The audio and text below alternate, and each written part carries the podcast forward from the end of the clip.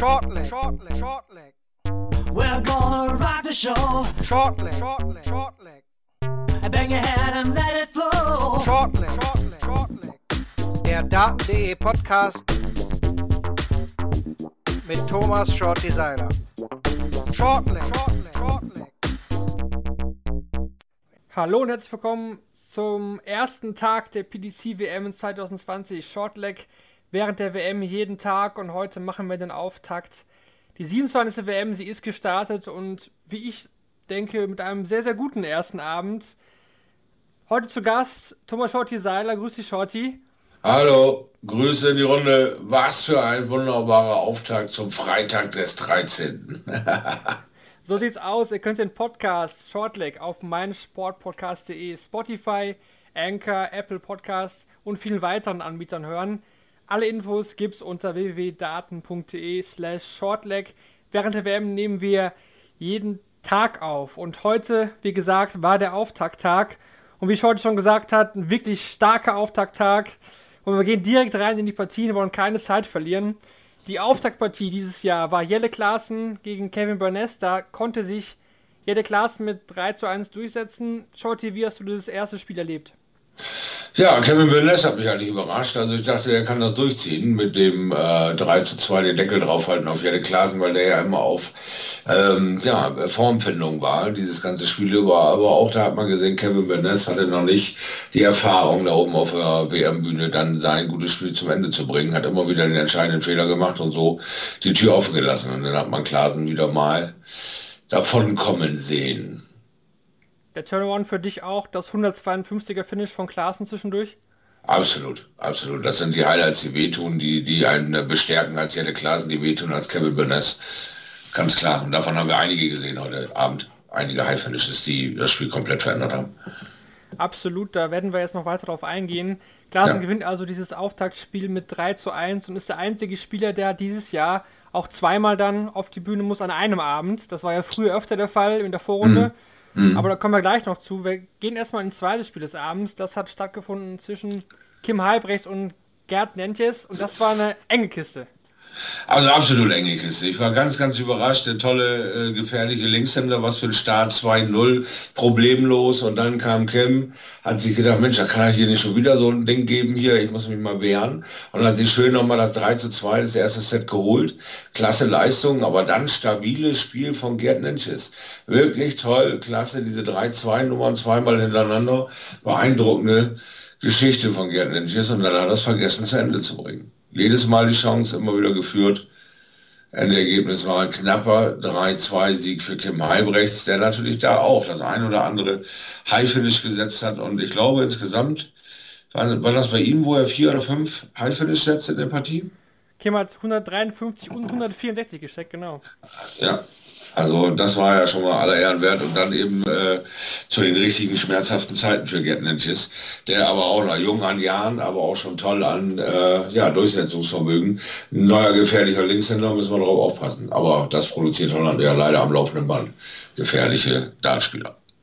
Hat sich da am Ende auch die Erfahrung von Halbrecht durchgesetzt?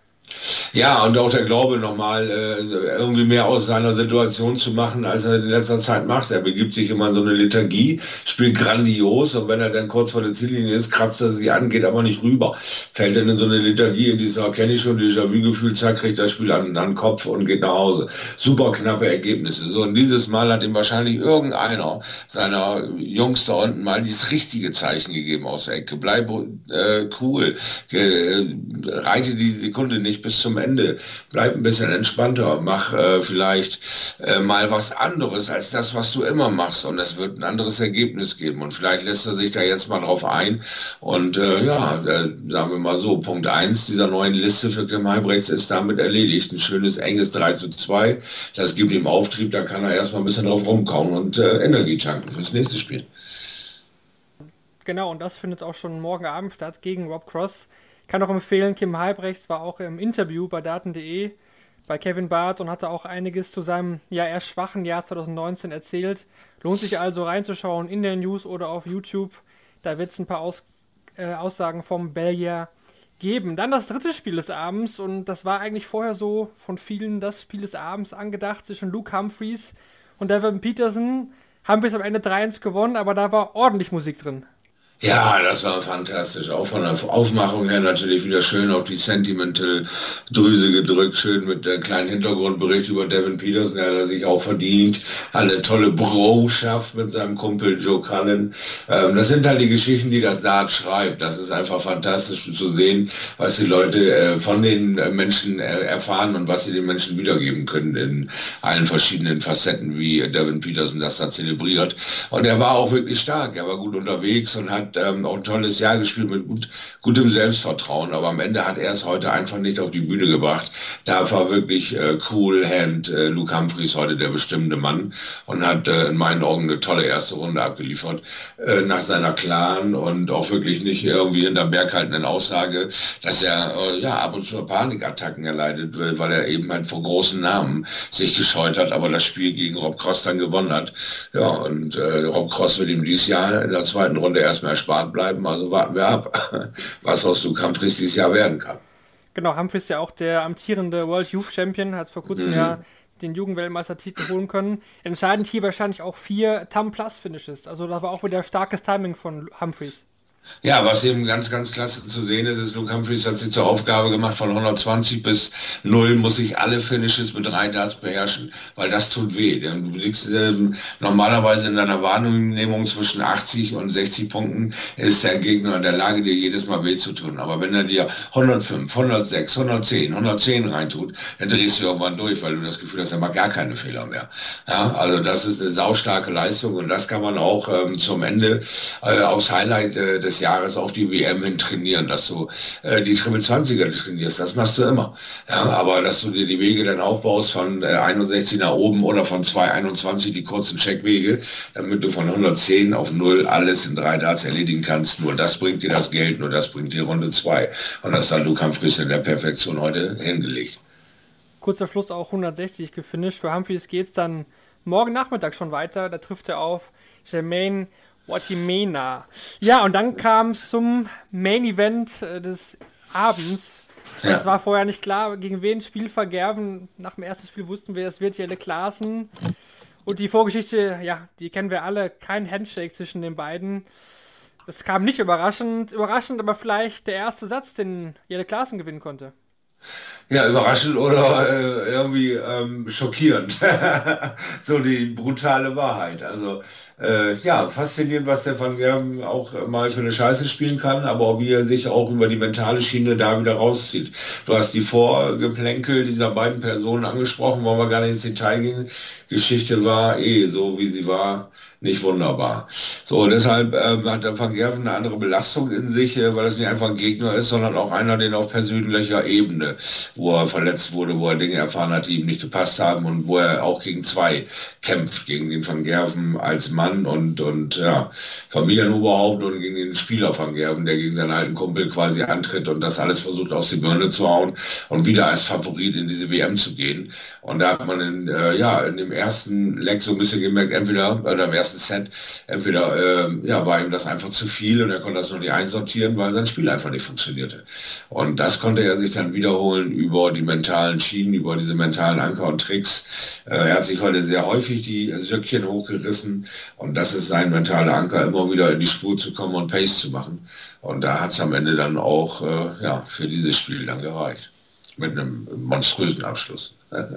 Statement war sicherlich das 170er Finish zum 1-1 Satzausgleich. 130 äh, auf den Bullseye gesteckt. War auch ein ganz, ganz wichtiger Moment. Und gut, dann hat er die 88 zum Ende auch noch mitgenommen. War, genau. war irgendwie so ein Abend auch der High-Finishes heute. Ja, absolut. Und eben, wie gesagt, diese kleine zarte Pflanze des Widerstands von äh, Jelle Klaasen gegen Michael van Gerven wurde mit der brutalen Nummer 310 Punkte mit sechs Darts ausgemacht. Und Jelle Klaasen steht selber in der Double Range. Das hat wehgetan. Da gab es 180 und dann die angesagt 930 von dir. Und Klaasen steht, glaube ich, bei 46 und das Keeps da nicht. Mit sechs Darts 310 Punkte. Weg. Der, also immer wenn der van Gerven irgendwie ja, angeschlagen wirkt und du dir so ein bisschen was ausrechnest und selber noch gut scorest, dann haut er dir die Oberkelle drauf und nimmt dir 310 Punkte raus und äh, hat dieses Doppel oder dieses Bullseye als Doppel für sich als totale Normalität abgetan. Wie du sagst, nimmt er am Ende auch noch die 88 mit Bull raus. Also Bull und Van Gerven, ja, das ist schon eine Einheit. Am Ende Average von 96 bei Van Gerven. Der stand zwischenzeitlich sogar unter 90, also hat er zwischendurch auf jeden Fall gut was draufpacken können. Klaassen hat mit 95 aber definitiv auch nicht enttäuscht. War auf jeden Richtig. Fall ein gutes Match und das bringt mich eigentlich auch schon zu unserer Kategorie, die wir einführen wollen während der WM. Zwei an der Zahl. Zum einen haben wir das Match of the Day für euch und auch den Player of the Day. Und da würde ich dich, Shorty, doch einfach mal bitten, dir meinen, äh, deinen Match of the Day und deinen Player of the Day mitzuteilen vom ersten Tag. Äh, erster Tag, Player of the Day, für mich Kim Heimrechts hatte die schwierige Situation. Ich weiß nicht, wie gut er Gerd Ninchitz kennt. Ich kannte ihn noch nicht vorher. Ich fand ihn sehr stark, ein toller Gegner. Kevin, äh, Kim sowieso mit seiner Leistung nicht ganz da, wo er hin will, aber hat sich schön rausgekämpft. Für mich äh, Spieler des Tages. Ja, und Spiel des Tages war äh, für mich tatsächlich, weil es das Schlechteste war, das von Van Gerven gegen Klasen, weil äh, aus diesem schleppenden Start noch so einen schönen Abschluss zu machen, hat auch viel Schönes, aber es muss auch nicht immer nur äh, ja, die Creme gefeiert werden, auch der Quark kann mal schön sein. Ja, auf, auf jeden Fall. Schauen wir, schauen wir schon auf den morgigen Tag. Dann haben wir ja zum ersten Mal zwei Sessions bei dieser WM. Nachmittagssession beginnt um 13.30 Uhr deutscher Zeit.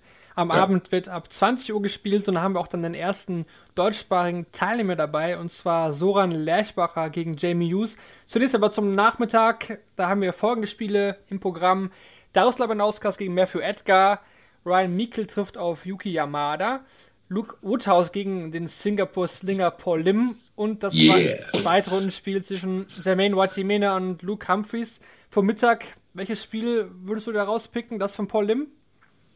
Ja, das einfach nur, weil es einfach bestimmt äh, knallt. Es ist einfach eine schöne Sache zu sehen, wie dieser Mann unseren Sport zelebriert und auf welchem Niveau der performen kann. Was er uns schon mit tolle Stunden geschenkt hat und was er für Historie in diesem Sport gemacht hat, ist es einfach eine schöne Sache, ihm beim Dartspielen zuzusehen. Aber ich glaube, das rasanteste und äh, tollste Spiel in dieser Session wird Jermaine Bartimena gegen Luke Humphries sein. Definitiv ein Spiel, was schnell geführt ja. werden wird. Beides sehr schnelle Werfer. Ja, und der Abend, der kann sich auch mehr sehen lassen. Mhm. Der beginnt mit Mark McGinney gegen Matt Campbell, vielleicht noch nicht ganz so interessant. Dann wird es aber schon sehr interessant, denn Jamie Hughes bekommt es, wie gesagt, mit Soran Lechbacher zu tun. Raymond von Barnefeld gegen Devon Young. Es könnte, ja, es könnte das letzte Match von Barney als professioneller Dartspieler sein, als Profi. Und zum Abschluss haben wir noch Rob Cross gegen Kim Heibrecht. Also auf jeden Fall Line-Up, was ich sehen lassen kann.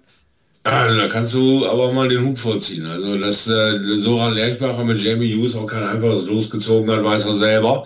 Äh, aber auch Soran Lerchbacher ist äh, in der Lage, tolle Spiele abzuliefern und hat auch genug Erfahrung mittlerweile. Ist ja nicht seine erste WM-Teilnahme.